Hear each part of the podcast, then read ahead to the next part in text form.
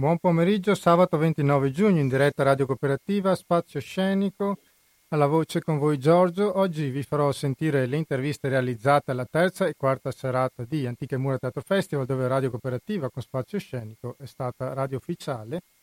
Festival che si è appena concluso martedì con il bellissimo spettacolo dell'attrice Chiara Stoppa, in scena con il ritratto della salute e vi ricordo che da martedì, sempre al campo della Marta, inizierà il festival Luoghi Comuni da non perdere per i prossimi quattro martedì, ma avremo anche due ospiti in diretta telefonica, oggi Silvio Barbiero, attore padovano, che ci parlerà della rassegna Giro Vagarte di Padova, mentre ora ci occupiamo di Fabbrica, spettacolo di Ascani Celestini che sarà portato in scena al Verdi di Padova dal 1 al 6 luglio alle 19 da 19 allievi attori dell'Accademia Palcoscenico del Teatro Stabile del Veneto in questa versione corale del racconto che porta per la prima volta in scena in Italia le musiche composte da Giovanna Marini.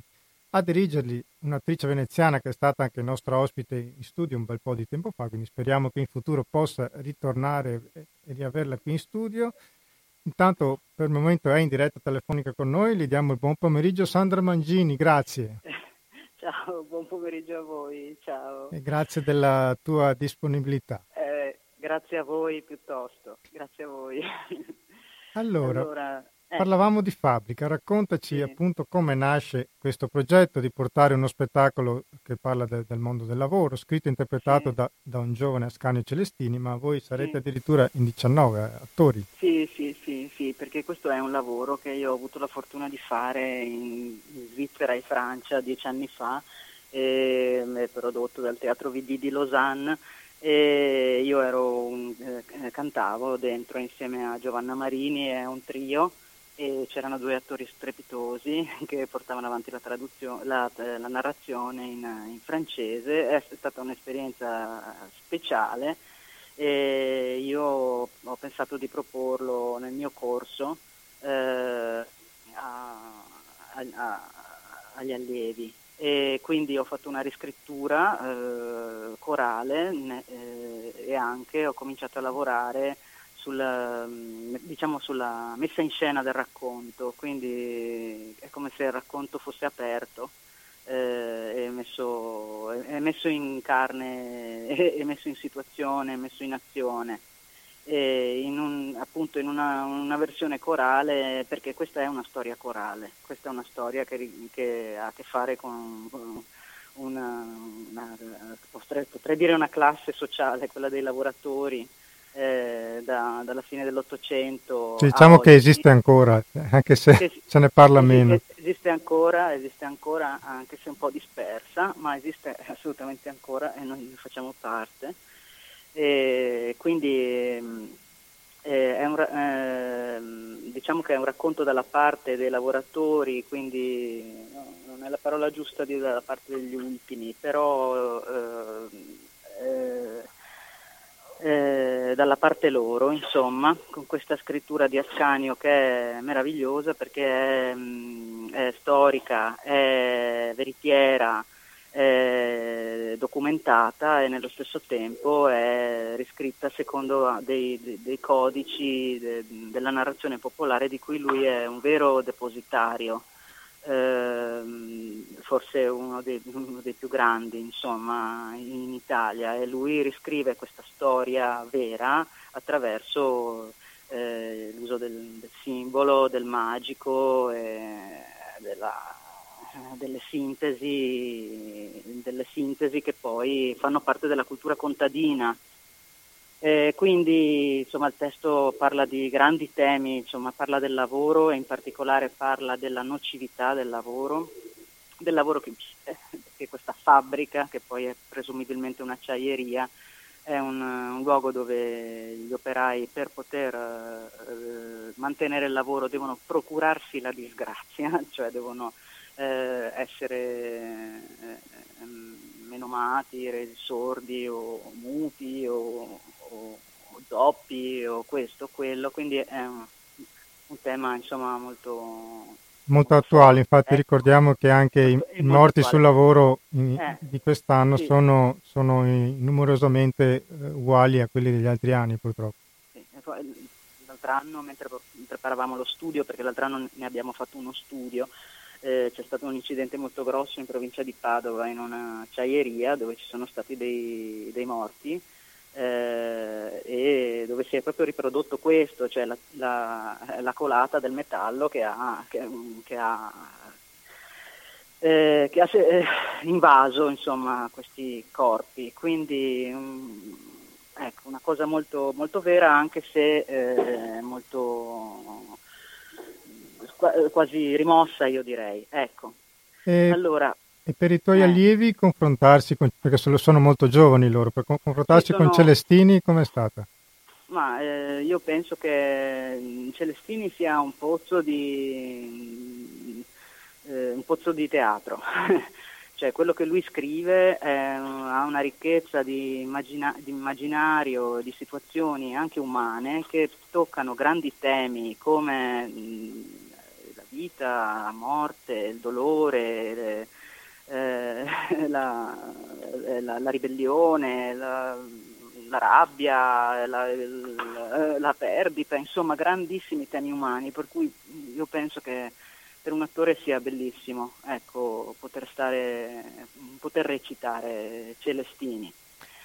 E, e, quindi con tutta la distanza che c'è, no, con questo mondo anche diciamo scomparso, eh, quindi il lavoro è come avvicinare una distanza, insomma, come, come riuscire a, eh, sì, a, essere all'altezza ecco, di, di, di questi di questi argomenti, di questi personaggi così mitici, così forti, così pieni, insomma. Ecco, quindi il lavoro è duro, ecco, però nello stesso tempo è anche fantasioso, è molto, molto ricco come sull'immaginazione. Si puoi svelare qualcosa della messa in scena?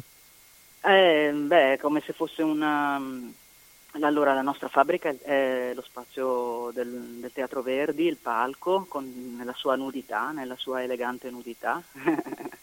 e noi lo abitiamo, è la nostra scenografia, racco- loro sono sempre tutti in scena, eh, sono sempre in azione eh, e on- ognuno di loro a mano a mano prende in mano un personaggio e, e lo porta avanti. E, e in una, sì, anche in una proprio eh, ricchezza di situazioni mh, di gruppo, insomma, di, gruppi, di relazioni, di, di, di, molte relazioni, perché i personaggi sono anche tanti e potremo andare avanti un altro anno ecco, a tirar fuori ancora molto eh, da, da questo testo. E poi l'altra cosa volevo dire che è, relativa ai canti di Giovanna Marini che sono stati appunto scritti per, per l'edizione francese no? e anche quelli erano per trio. Noi abbiamo fatto il grande azzardo di farli qui, quindi anche è una prima diciamo, nazionale insomma, su questa proposta, di farli coralmente e quindi coralmente, senza direzione, in, eh, in autonomia, eh, sono canti difficili e, e, e, immediati nello stesso tempo, perché Giovanna è una musicista, una compositrice mm, straordinaria, eh, secondo me la più grande compositrice per voce in teatro, eh, per voce umana, insomma, e la sua musica ha la capacità di essere eh, diciamo colta, polifonica, ma nello stesso tempo dopo un po' immediata, emotiva e eh, insomma questo dà un altro grande contributo alla, a questa che è una rappresentazione popolare vera e propria, insomma, ecco. Okay. Eh, Ecco. Ok, allora ricordiamo questo spettacolo Fabbrica che sarà dal 1 al 6 luglio al Teatro Verdi a Padova alle 19 con gli allievi. A parte, sì, a parte il giorno 3 che sarà alle 18. Ok, ecco. con gli allievi dell'Accademia sì. Palcoscenico del Teatro Stabile del Veneto sì. diretti da Sandra Mangini. Sì. Grazie mille Sandra, buon pomeriggio, buon lavoro. Ciao, ciao, ciao, ciao, ciao. E noi facciamo una breve pausa musicale e rientriamo fra poco. Rientriamo in diretta con Spazio Scenico, ora ci ascoltiamo le interviste realizzate alla terza e quarta serata di Antiche Mura Teatro Festival. Partiamo con la prima intervista all'attore Tindaro Granata, il suo spettacolo Antropolaroid che lo vede solo in scena accompagnato da una sedia, un lenzuolo e un maglioncino che diventa velo delle vecchie del suo paese. Tindaro Granata propone un lavoro sulla memoria e sulla passione per la propria storia per le proprie origini. E lui a definire Antropolaroid uno spettacolo di poesia popolare, poesia dedicata ai suoi avi e alla sua storia e all'importanza della memoria. Ah, ho scritto Antropolaroid, dice Tindaro Granata, per diversi motivi. Ne elenco alcuni. Questo mondo che i miei nonni mi hanno raccontato non voglio che vada perso. Ho perso da poco loro e Antropolaroid è una forma di ringraziamento per tutto l'amore che mi hanno dato. Voglio che il te- mio teatro nasca dalle mie radici, dalla realtà in cui vivo e si nutra di esseri umani. Voglio che il mio teatro sia la mia vita, la mia passione, la mia donna e il mio uomo insieme. Ho scritto Antropolaroid a poco più di 30 anni. In quel momento storico, come anche oggi, mi sentivo senza radici, senza casa, senza lavoro e sono convinto che questo disagio, comune alla maggior parte dei miei coetanei, possa essere superato vivendo, agendo con la speranza che il nostro impegno a superare le tristezze della vita potrà veramente cambiare il destino. Ovviamente non sto scoprendo l'acqua calda se dico non dobbiamo pensare che possiamo farcela da soli. Abbiamo bisogno degli altri e gli altri hanno bisogno di noi. Il futuro deve partire dal nostro passato perché nel passato è nascosto il nostro dolore, nel passato è nascosta la nostra gioia e la nostra vita. Allora ci ascoltiamo l'intervista a Tinero Granata alla terza serata di Antiche Mura Teatro Festival. Buon ascolto. Allora, ascoltatori di Radio Cooperativa, siamo alla terza serata di Antiche Mura Teatro Festival in compagnia di un grandissimo attore, Tindro Granata, grazie intanto de- del tuo tempo. Grazie a voi, grazie a te. Allora ti dirò, eh, lo spettacolo è stupendo, ma mi è piaciuto molto anche ascoltarti ora, perché tu hai appena tenuto una lezione, si può dire, di cinema con i ragazzi del, del piccolo, se non sbaglio. Della scuola, del, della scuola Veneta, del, dell'Accademia del Veneto, che eh, si sono incontrati il mese scorso, con, hanno fatto un gemellaggio con la scuola del piccolo e ne è messa innanzitutto la, la passione che hai tu per questo lavoro. Sì. Infatti, e l'hai ricordato un po' anche a fine spettacolo sì. storia. Tu hai iniziato con eh, Massimo Ranieri, giusto? Sì, ho iniziato con Massimo ehm, e, ed, ed ero praticamente un ragazzo che sognava di fare l'attore e ho avuto l'occasione di fare questo incontro con lui per un provino, poi lui mi scelse e lì sono diventato un attore, avevo 21 anni, quasi 22 anni quindi ho iniziato con, proprio con, secondo me con il, con il, meglio che allora potevo avere. Poi mi sono anche mm, dire, staccato da Massimo, poi non abbiamo mai più lavorato insieme, mi sono emancipato, mi sono eh, costruito un gusto e una, e una storia teatrale lontano da lui, però lo ricordo sempre con grande affetto.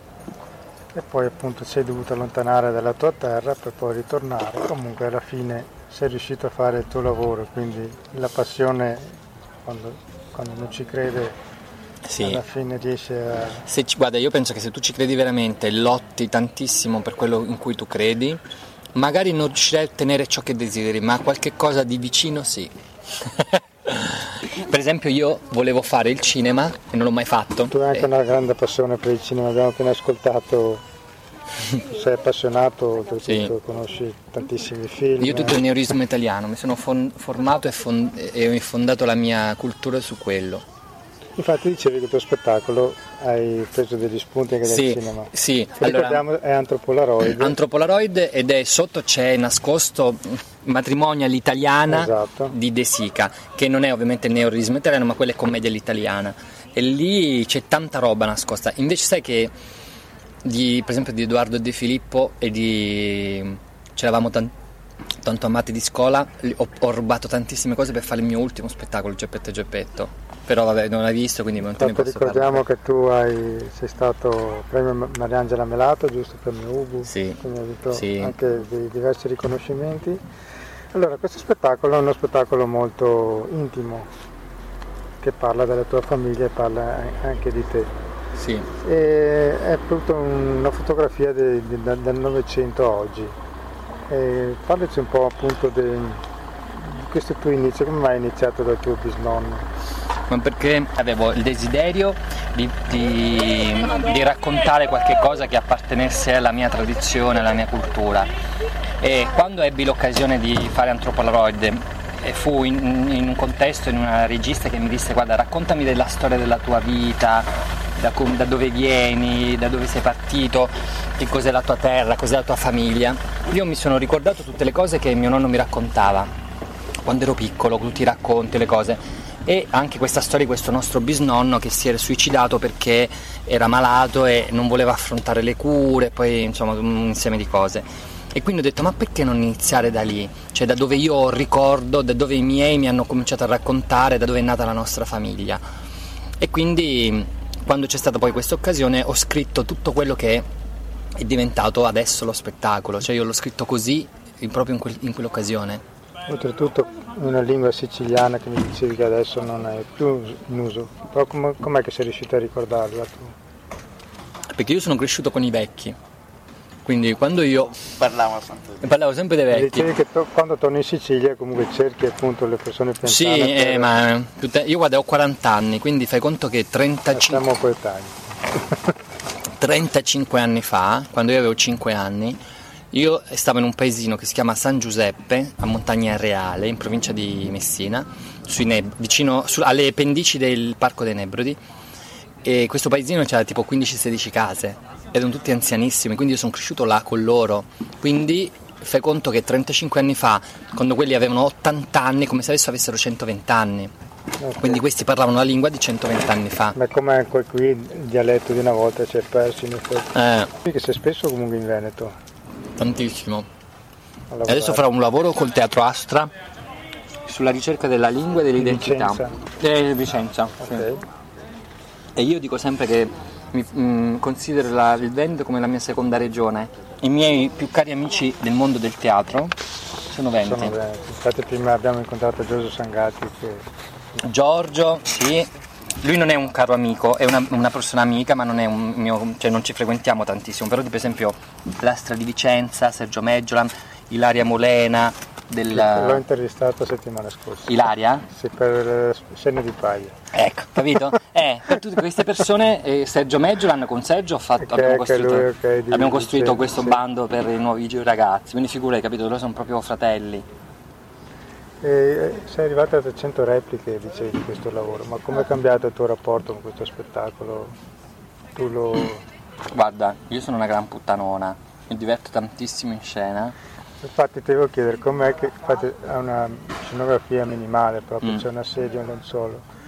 È bellissimo il passaggio tra un personaggio all'altro perché manca molto fluido. C'è una tecnica particolare che hai studiato tu? No. Sai che faccio? Ah. Quello che si faceva da bambini quando i bambini giocano e fanno il, pa- mm, il cane, il gatto, il papà, la mamma, il cattivo, il buono. Io facevo quello e quello mi è rimasto. Perché mi ha ricordato. Perché come... dentro sono un bimbo. Mi ha ricordato un'attrice che ho visto di recente in Cantonella Questa. Ah! Anche lei è un po' questo passaggio da un personaggio all'altro molto simile al tuo. Per quello mi, Bravo. mi è venuto in mente. E comunque il fatto di, di di dover raccontare una, una storia tua in scena oltretutto davanti a un pubblico, cioè si forma come una specie di, di patto che tu fai anche, anche, con il pubblico, di, fiducia praticamente. Sì, per me il pubblico è una parte della mia famiglia, quindi è come... Infatti dicevi che Carmelo Rifici in assoluto è quello che ti ha, ti ha trasmesso di più cos'è il teatro.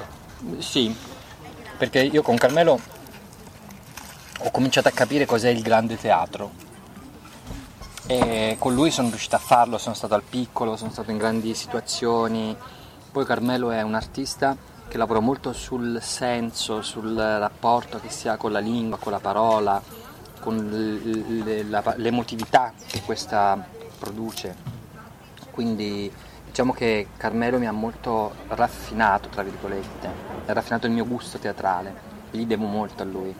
Carmelo e anche devo dire ultimamente mi sto molto trovando bene, sto avendo un rapporto di grande sinergia eh, con Andrea Chiodi che è il regista della Bisbetica Domata, okay. col quale farò altre cose in futuro. E niente, io ti ringrazio allora Ma grazie il tempo che mi hai dedicato. Se hai spettacoli prossimi che vuoi ricordarci? Allora, no, qui in Veneto no, ad a breve, però dal 6 di ottobre facciamo, la, facciamo un incontro col pubblico su questo progetto con l'Astra di Vicenza, sulla ricerca della lingua, dell'identità. Ehm, eh, lingua, identità sono tre, non mi ricordo la terza. Ok. Però sul ban- sull'asta Sarà- Vicenza c'è. Perfetto. Ecco, il 6 ottobre, che è lunedì sera, facciamo questa restituzione al pubblico di questo progetto di una settimana in cui gli attori da tutta Italia staranno a Vicenza e cercando di indagare che cosa c'è, che cos'è qui la lingua, che cos'è qui l'identità, che cos'è qui la cultura, che cos'è qui il nostro rapporto con eh, il passato rispetto a una popolazione veneta, no? Quindi potrebbe essere una bella cosa quella. Magari potete anche venire in studio in radio magari a parlarne. Volentieri. Possiamo, possiamo organizzarci allora. Sì. Grazie mille, sai. Ma che, grazie a te. E ora passiamo alla seconda intervista realizzata martedì alla quarta serata di Antica Mura Teatro Festival con l'attrice milanese Chiara Stoppa che porta in scena il ritratto della salute, una storia come quella di Tindaro Granata vera e personale ed è quella della sua malattia con la quale ha vissuto, combattuto e vinto. Una storia che affronta un tema molto delicato, raccontata prima agli amici, poi portata in scena con molta iro- ironia, regalando commozione e divertimento al pubblico. Storia che è piaciuta molto a Franca Valeri, che poi è diventata anche un libro. Io non sono più brava, non sono più forte, non sono migliore dopo la malattia, sono sempre io, Chiara. Così eh, Chiara Stoppa racconta in una bellissima frase all'interno del suo spettacolo, uno spettacolo che non dà soluzioni ma che si limita a raccontare un'esperienza che ha visto momenti dolorosi, difficili, ma pure momenti felici che invita semmai a provare ad ascoltarsi e a fidarsi di se stessi. Allora andiamo ad ascoltarci l'intervista a Chiara Stoppa nell'ultima serata di Antiche Mura Teatro Festival. Buon ascolto. Ascoltatori di Radio Cooperativa, siamo, in compagnia- siamo alla quarta serata che chiude Antiche Mura Teatro Festival in compagnia di Chiara Stoppa, diplomata, attrice diplomata al Piccolo Teatro di Milano, lavora con, con la compagnia Atir, Atir, Atir. Atir e questa sera sarà in scena con lo spettacolo Il ritratto della salute, anche tra poco, tra, tra un'oretta circa. Se riesco a riprendere un po' di sali minerali, di smaltire il latte insieme, hai cenato, sei a posto, quindi a posto. parte il caldo di oggi, tremendo. Allora, eh, questo è uno spettacolo che ha già un, qualche anno, giusto? Sì, Infatti io l'avevo sentito, come ti dicevo, ti ho scritto ancora nel 2014 per un'intervista, infatti finalmente riesco anche a vederlo. È uno spettacolo che affronta un tema forte, delicato, personale, uno spettacolo personale, anche personalmente mi incuriosisce vederlo perché anch'io ho avuto in famiglia mia mamma che eh, era malata di tumore quando, ero adolescente, purtroppo poi è mancata. E quindi mi interessava anche sentire la, la- la tua esperienza. È uno spettacolo che è nato, ho letto, eh, dopo la tua ultima chemio, poco dopo. Sì, diciamo che mm, il mio percorso è stato un percorso piuttosto lungo e complesso perché in realtà mi viene diagnosticato un cancro nel dicembre del 2005 e l'ultima chemio risale a luglio 2008, quindi un percorso eh, che è durato quasi tre anni, tra alti e bassi ovviamente, perché c'è stato un periodo in cui ho rifiutato di fare le cure tradizionali, poi ho ripreso contatto con i medici, proprio perché ho incontrato dei medici che hanno deciso di guardarmi in faccia e di accettarmi così com'ero, quindi io alcune cure non le volevo fare, altre ero disposta a farle, per cui sono un po' uscita dal protocollo. E solamente grazie a un medico che io nomino sempre, che è il dottor Francesco, che una sera mi ha invitato a cena e, e quindi innanzitutto siamo andati a cena insieme come due persone e non ci siamo viste solo dopo, cioè dietro a una scrivania. E in questa cena abbiamo chiacchierato, lui mi ha chiesto chi ero, cosa volevo, perché rifiutavo alcune, alcune diciamo pratiche della medicina tradizionale, abbiamo chiacchierato lungamente e alla fine di questa cena io chiesi al dottor Francesco perché eh, ci si ammala di tumore e lui mi disse non lo so. E di fronte a questa risposta io ho visto un medico eh, pieno di domande, di dubbi come qualsiasi altro essere umano e, e lì mi sono fidata di lui. Eh, non era un, un medico pieno di risposte, di risposte spesso appunto eh, attraverso protocolli o pratiche, si metteva in gioco con me, eh, per cui ho riniziato un mio percorso, insomma. E nel 2008 appunto ho fatto l'ultima chemio lo spettacolo nasce nel 2010 in realtà, ho dovuto prendere un pochino di distanza o meglio. Lo spettacolo nasce proprio ai tavolini di un bar, nasce sulle panchine di un parco perché inizialmente tantissime persone che erano malate o amici di persone malate o parenti di persone malate mi chiamavano per chiedermi che cosa avevo fatto per essere guarita perché comunque il mio caso era un caso disperato. E io molte volte mi sono ritrovata a dire io non lo so qual è la soluzione, non ce l'ho una soluzione, ti posso raccontare che cosa ho fatto io. Se raccontandoti la mia storia ti si accende qualcosa, mm, ti si accende un pensiero, un altro modo di vedere la malattia, ben venga. Quindi queste persone che mi ascoltavano non si alzavano da quel tavolino del bar con una soluzione in mano, però si alzavano con una speranza. Per cui da lì ho iniziato a pensare, forse questa storia ha qualcosa che può essere universale. Sono un'attrice, per cui la posso raccontare in un in un teatro, che cosa si fa in un teatro se non raccontare delle storie? Quindi, questa grazie... la conoscevi anche molto bene. Esatto, questa, questa storia la conoscevo bene, però andava scritta, perché comunque in teatro si recita un copione. Sì, è un'opera cui, artistica. Esatto, per cui mi sono messa insieme a Mattia Fabris, che è un altro attore della compagnia Atir, che ama scrivere, ci siamo messi insieme a pensare che cosa si poteva raccontare, in che maniera raccontarla. Forse la maniera c'era già, perché io la raccontavo già, eh, però andava scelto andavano scelti i passaggi, insomma eh, ci siamo chiesti come renderla universale. E sicuramente abbiamo capito che per renderla universale bisognava renderla molto privata, per cui nel momento in cui io descrivevo nel dettaglio il rapporto con mia madre, ecco che tutti i malati eh, o comunque i pazienti o comunque tutti quelli che facevano questo percorso di guarigione riconoscevano il rapporto con la propria madre. Esatto. Più io descrivevo nel dettaglio eh, un medico, più tutti vedevano quel medico come universale. Questa è stata una, una grande scoperta per me che faccio teatro, ovviamente. Più entri nel personale, più più parli a tutti. Lo spettacolo è molto ironico, ho letto. Decisamente, spero di farti ridere, insomma. Sì, non so.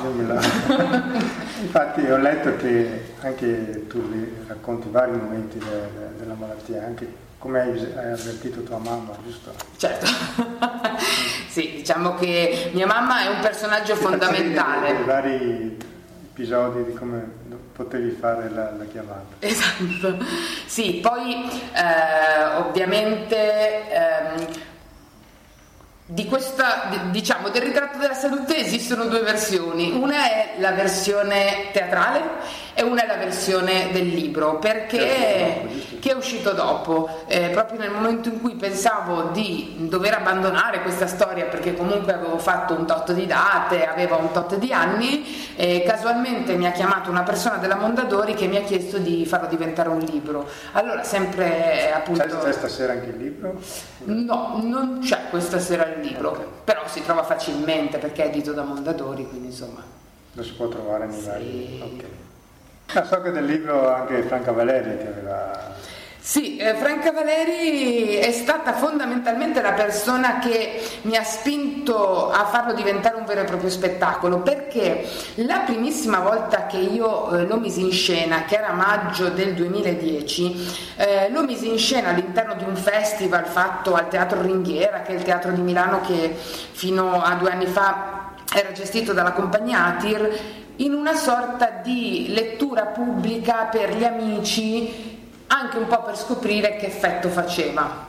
Eh, dopodiché mi ritrovai dopo qualche mese in una mm, stanza d'albergo con Franca Valeri che avevo conosciuto qualche anno prima proprio in uno spettacolo eh, e le dissi senti Franca ti leggo una cosa dimmi cosa ne pensi e io mi ricordo che, che Franca mi ascoltò e disse alla fine ah questo sì che è teatro e quindi lei spinse tantissimo e disse devi assolutamente imparare la memoria devi assolutamente metterlo in scena e, e quindi nel gennaio del 2011 diciamo ufficialmente abbiamo debuttato in un teatro a Roma e da lì poi... L'hai portato un po' ovunque? L'ho portato abbastanza ovunque, nel senso che questa sera è la 191esima replica. Ehm, devo dire che è sempre un po' difficile, tra virgolette, venderlo quando le persone non lo vedono.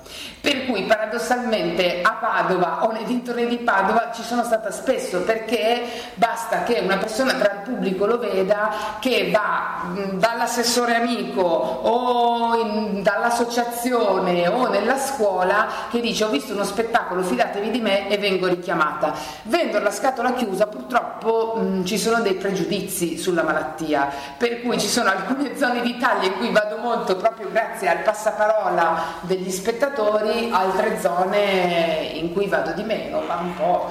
Poi i ragazzi di Bresci come sei venuto a contatto? Li conoscevi? Conoscevi il festival? Conoscevo, allora mi hanno chiamato loro la prima volta l'anno scorso, poi non eravamo riusciti a incastrare la data. Beh, innanzitutto abbiamo degli amici in comune. Visto un po' fuori, Sarà, sarà, molto bello. È molto bello. è molto bello. Sarà tantissima gente. Eh, speriamo, dai.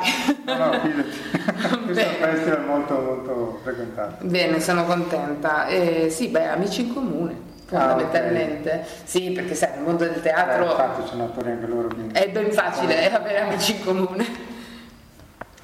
A parte il titolo che è bello, comunque, il ritratto della salute che non nomino mai in tutto lo spettacolo, esiste solo il titolo. Se vuoi ti posso svelare il motivo per cui l'ho chiamato ritratto della salute, perché mm, una volta ehm, sono entrata da, a fare una visita in, con un medico che non mi conosceva, per cui sono entrata, ho portato la cartella clinica e prima di leggere la cartella clinica mi guarda e mi dice eh, signorina ma lei è il ritratto della salute poi inizia a leggere la cartella clinica e inizia a fare ah, mm, Ah, beh, insomma, no, beh, ah, hai fatto anche quello. Eh, no. Mm. Eh. per cui improvvisamente ha visto tutta la mia situazione ha detto mm, forse non sei esattamente il ritratto della salute però questa cosa me la ricordo come una cosa molto buffa mm, anche perché in realtà io ero operata cioè non ero proprio il ritratto della salute però va bene per cui insomma non ho avuto dubbi prima dello spettacolo è nato sicuramente il titolo la cosa bella che ti hai detto è che eh, la malattia non, non, ha cambiato la tua persona, ti ha reso forse più consapevole e forse sono magari forse le persone attorno che in certi momenti forse cambiano. Durante la malattia? Eh, forse quelli che ti stanno più vicino. Beh, tendenzialmente si ha molta paura della malattia, per cui io personalmente ehm, ho capito eh, chi erano non, non mi piace dire dei veri amici perché anche chi si è allontanato era un vero amico, però gli amici durante la malattia scopri gli amici che ti possono stare accanto. Eh, spesso eh, le persone mi chiedono come si fa a stare accanto a una persona malata. Eh, e io dico si sta e quando dico si sta significa che eh, le persone che, di cui apprezzavo di più l'atteggiamento erano le persone che si sedevano accanto a me, che riuscivano a stare lì accanto al letto, che non, non pretendevano da me delle cose, perché spesso una persona malata è stanca, ha bisogno di riposare, ma ha anche voglia di compagnia, per cui non lo so, avevo un gruppo di amici che ogni tanto prendeva la chitarra e veniva a casa mia e si mettevano a cantare, a suonare, cioè loro si facevano la loro serata in maniera tranquilla e io intanto ero lì seduta o distesa e mi ascoltavo quello che facevano, c'era chi si sedeva accanto a me e faceva le parole crociate, poi magari io mi addormentavo e non davo neanche una risposta, però intanto eh, stavano lì accanto a me. Mm, trovo un po' faticoso e, e spesso cerco di, mm, di, consigliare di non,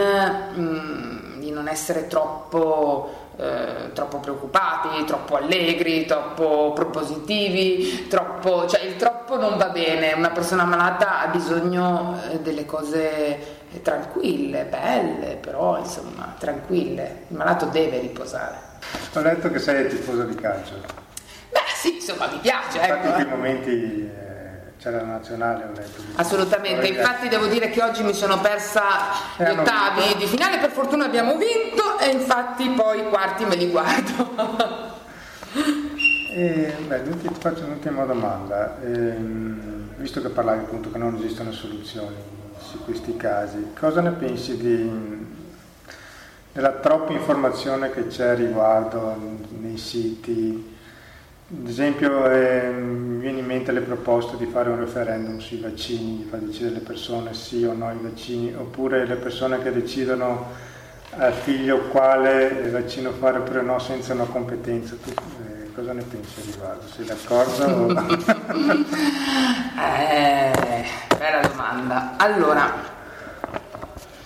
non ho un'opinione ben precisa, nel senso che rispetto al vaccino io ti potrei dire dovrei essere madre, che non sono, per cui dovrei provare a vedere tramite la mia esperienza che cosa eh, farei. Ovviamente posso risponderti solo attraverso l'esperienza e non un pensiero. Eh... No, ma dicevo, non è il caso di lasciare decidere a, a persone più competenti. Io vedo che Troppi tendono ad informarsi sui siti, su queste cose. Così. Allora, è vero che l'informazione attraverso internet è un'informazione un po' complessa perché ormai tutti possono scrivere tutto per cui trova il tempo che trova eh, per fortuna io nel 2010 ero ben lontana avevo ancora uno di quei cellulari con i tastini per cui eh, internet facebook e tutto ciò era ben lontano ehm, allora, io posso dirti questo. Durante la malattia tante persone mi hanno parlato di eh, tanti metodi, tante cose. Io inizialmente non ho ascoltato niente nessuno perché in qualche maniera ero sopraffatta da, da quello che mi stava succedendo che in qualche maniera mi sono affidata totalmente alla medicina tradizionale, come penso tutti eh, tendenzialmente farebbero. Dopodiché c'è stato un momento in cui ho iniziato un attimo a, a titubare perché eh, mi sentivo un numero e non una persona.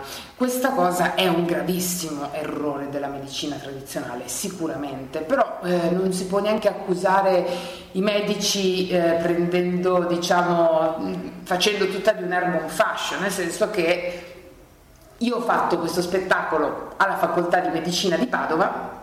Ah, okay.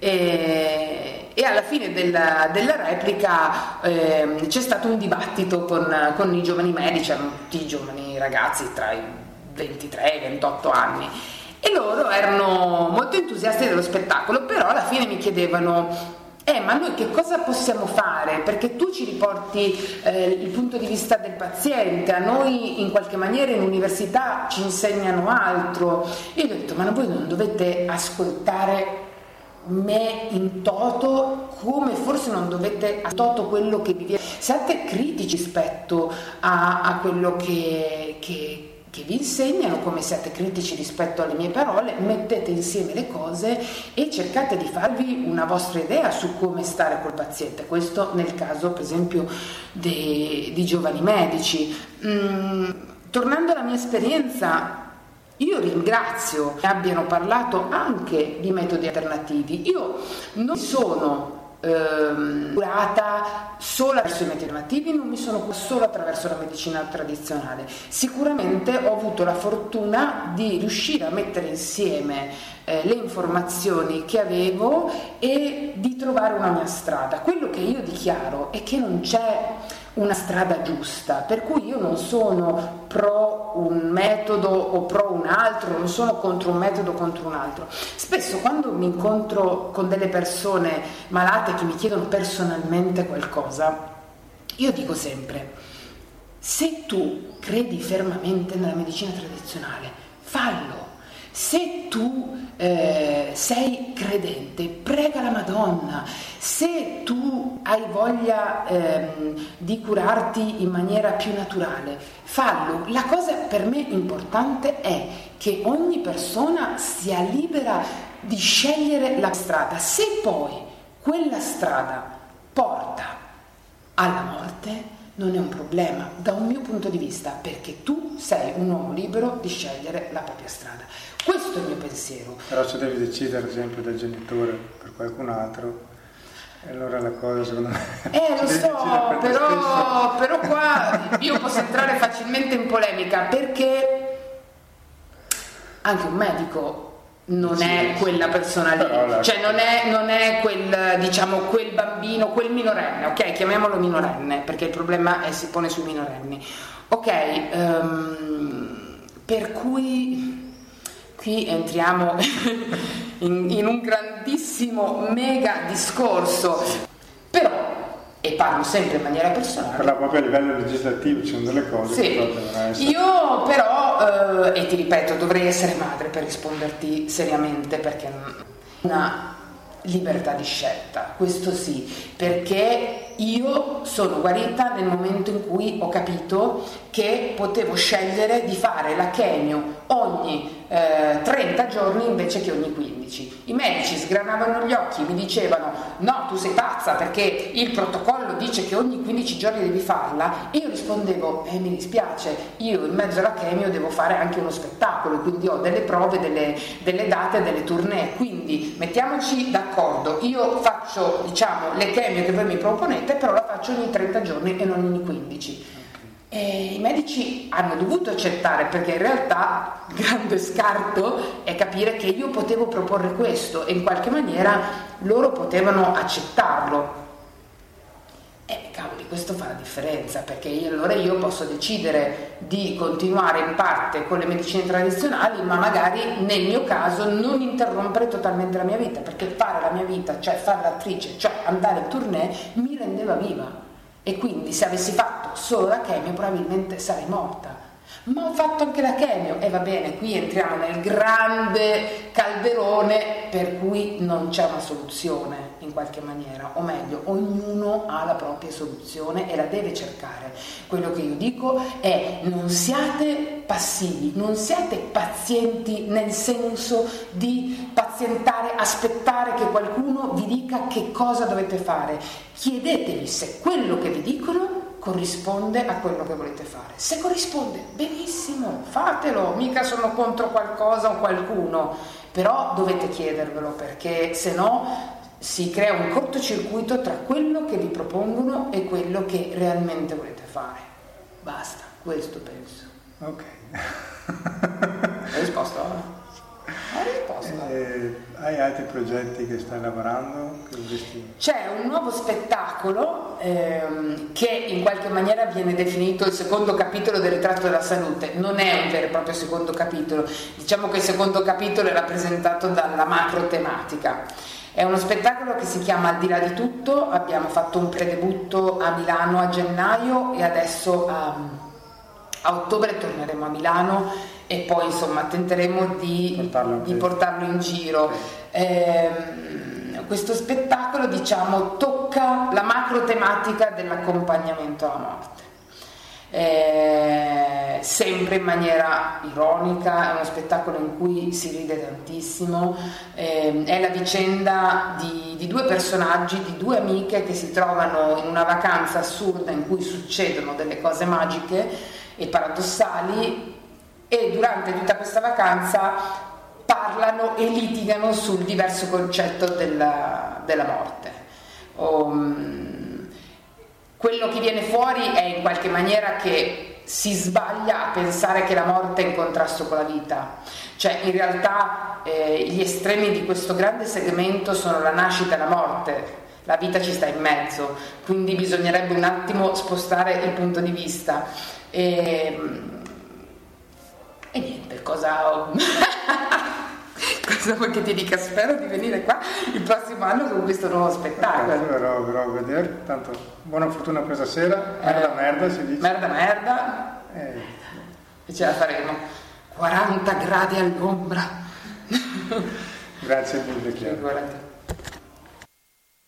E rientriamo in diretta con Spazio Scenico dopo aver ascoltato l'intervista a Chiara Stoppa alla, alla quarta serata di Antica e Mura Teatro Festival e ritorniamo per parlarvi di un'altra importante rassegna che si terrà qui a Padova, iniziata il 25 giugno e proseguirà tutta l'estate fino a settembre. Si intitola Giro Vagarte, tantissimi spettacoli, diversi grandi nomi in calendario, tra questi ve ne cito alcuni, Laura Morante, Giobbe Covatta, questa sera oltretutto, Violante Placido, Lella Costa, Rita Pelusio e tanti altri. A parlare in diretta, in diretta telefonica con noi abbiamo il, diretto, il co-direttore della rassegna e attore Silvio Barbiero. Buon pomeriggio. Ciao Giorgio e un, un buongiorno a tutti gli ascoltatori. Eh, grazie sì. per essere qui. Allora, co-direttore intanto, quindi significa che non sei da solo per questo no, grande progetto. Solo, assolutamente no, assolutamente no. Che riguarda la nostra allora, città. Spiegaci tutto. Siamo, siamo tre associazioni tre associazioni, quindi MAT Mare Alto Teatro, e insieme a Terra della Gran Guardia e insieme all'associazione Play. E l'associazione Play è quella che si è occupata diciamo, della programmazione musicale della rassegna ehm, in, con, uh, nella persona di Andrea Vedovato e Yuri Argentino, invece la parte del teatro ragazzi è stata curata da Michaela Grasso del Teatro della Gran Guardia e quella invece diciamo, del teatro serale da Mare Alto Teatro. In più ci sono tanti altri appuntamenti che sono stati eh, gli appuntamenti che segnano la collaborazione con le associazioni, gli enti culturali più importanti della città, quindi eh, musicalmente parliamo di OPV, eh, dei solisti veneti, del Terro Stabile del Veneto e di Prospettiva Danza, queste come dire, sono state fuori dalla direzione artistica, nel senso che sono state delle proposte che questi grandi enti ci hanno voluto fare per questa rassegna che come hai detto tu è iniziata il 25 giugno, andrà avanti fino al 1 settembre e che stasera vede in Piazza Azzurri d'Italia lo show di eh, Giobbe Covatta, 6 gradi. Giobbe. Esatto, sì. che è un tema ambientale oltretutto, un tema molto molto attuale, lo farà a modo suo immagino.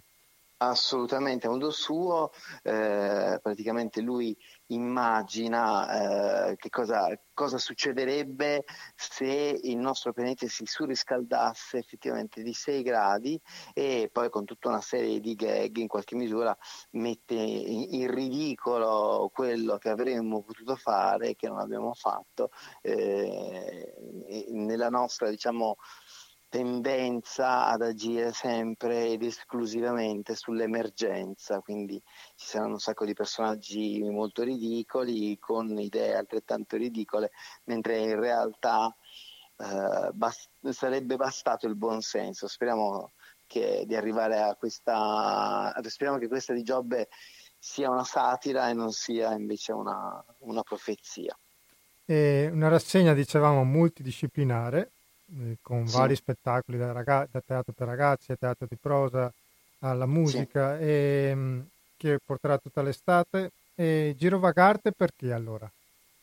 Perché è una rassegna itinerante, infatti domani chiudiamo la prima settimana di rassegna che si è svolta all'Arcella e, e, dopo una settimana di pausa, quindi nella seconda settimana di luglio ci spostiamo al Giardino Olivi di Gerusalemme e in Piazzale Cuoco, quindi la seconda settimana di programmazione avrà questa nuova location, da lì poi ci sposteremo per la quarta settimana di luglio, ci sposteremo in zona Chiesa Nuova, da zona Chiesa Nuova nella seconda settimana di agosto andremo in zona Facciolati Forcellini e poi infine l'ultima settimana di programmazione andremo in zona Ponte di Brenta. Rido perché immagino già che ci sia dire, l'ansia da confusione, perché effettivamente eh, è una rassegna itinerante, quindi chiaramente un pochino più difficile anche da percepire, da vedere rispetto a quella che può essere la, so, la, la manifestazione diciamo, nel nostro cugino maggiore, che è quello del castello, dove chiaramente il posto è unico, uno sa che lì dentro cioè, si, si, si, svolge una rassegna. Noi invece giriamo in tutti i quartieri della, della città di Padova. Ecco. C'è un sito dove si può leggere il programma di questa rassegna? Allora, c'è una pagina Facebook che sta andando molto bene, l'abbiamo aperto praticamente una decina di giorni fa e abbiamo quasi 1400 uh, eh, mi piace. Tra cui il mio. Quindi, tra tu il tuo, che hai accettato il, il, mio invito di cui ti sono molto grato. E lì c'è tutto quanto, viene programmato, ci sono tutti gli eventi programmati, ci sono tutte quante, c'è il calendario, c'è, eh, ci sono le indicazioni su come acquistare i biglietti online sulla piattaforma Eventbrite. Eh, c'è un po' di tutto. Mm, è una rassegna che nasce dal, dallo stimolo forte dell'assessorato alla cultura del comune di Padova, una persona dell'assessore Colasio, eh, che ci ha chiesto una piccola rivoluzione eh, diciamo, dal punto di vista culturale, una piccola rivoluzione perché andiamo nei quartieri a portare, come hai detto tu, alcuni li citati tu, ehm, dei nomi molto importanti. Quindi non, è, non, sono rassegne nei quartieri dove vengono portati artisti diciamo, di, di seconda fascia, no? che è un po' eh, Anzi. quello a cui eh, quello a cui ero abituato io, eh, che poi diciamo, io mi considero in tutto in questa, in questa seconda fascia, quindi progetti culturali mh, meritevoli, molto belli, però non di grande richiamo, invece in questa occasione nei quartieri ne è portato veramente, se mi permetti la, la, il paragone calcistico, pro- proprio la Serie A, quindi ieri sera abbiamo avuto Giuliana Musso al Parco Milko, c'è stata un'emozione fortissima perché t- tantissima gente, lei al solito superlativa, non, non è giusto accompagnata da, due musicisti perché proprio è stato un lavoro d'ensemble. Eh, Leo Virgilia al Teremin, questo strumento meraviglioso e, e, estremamente poetico e Giovanna Pezzella poi invece al, al piano. Quindi padovani e non, quest'anno le ferie fatele in città perché c'è, c'è, di tutto e di più, ci sono grandissime serate che vi aspettano a Giro Vagarte e io ti, sì. Silvio ti, ti ringrazio e ci vediamo Grazie alla rassegna allora. Ti aspetto, ti aspetto te e aspetto tutti i padovani, va bene? Grazie, buona giornata. Ciao, altrettanto, ciao.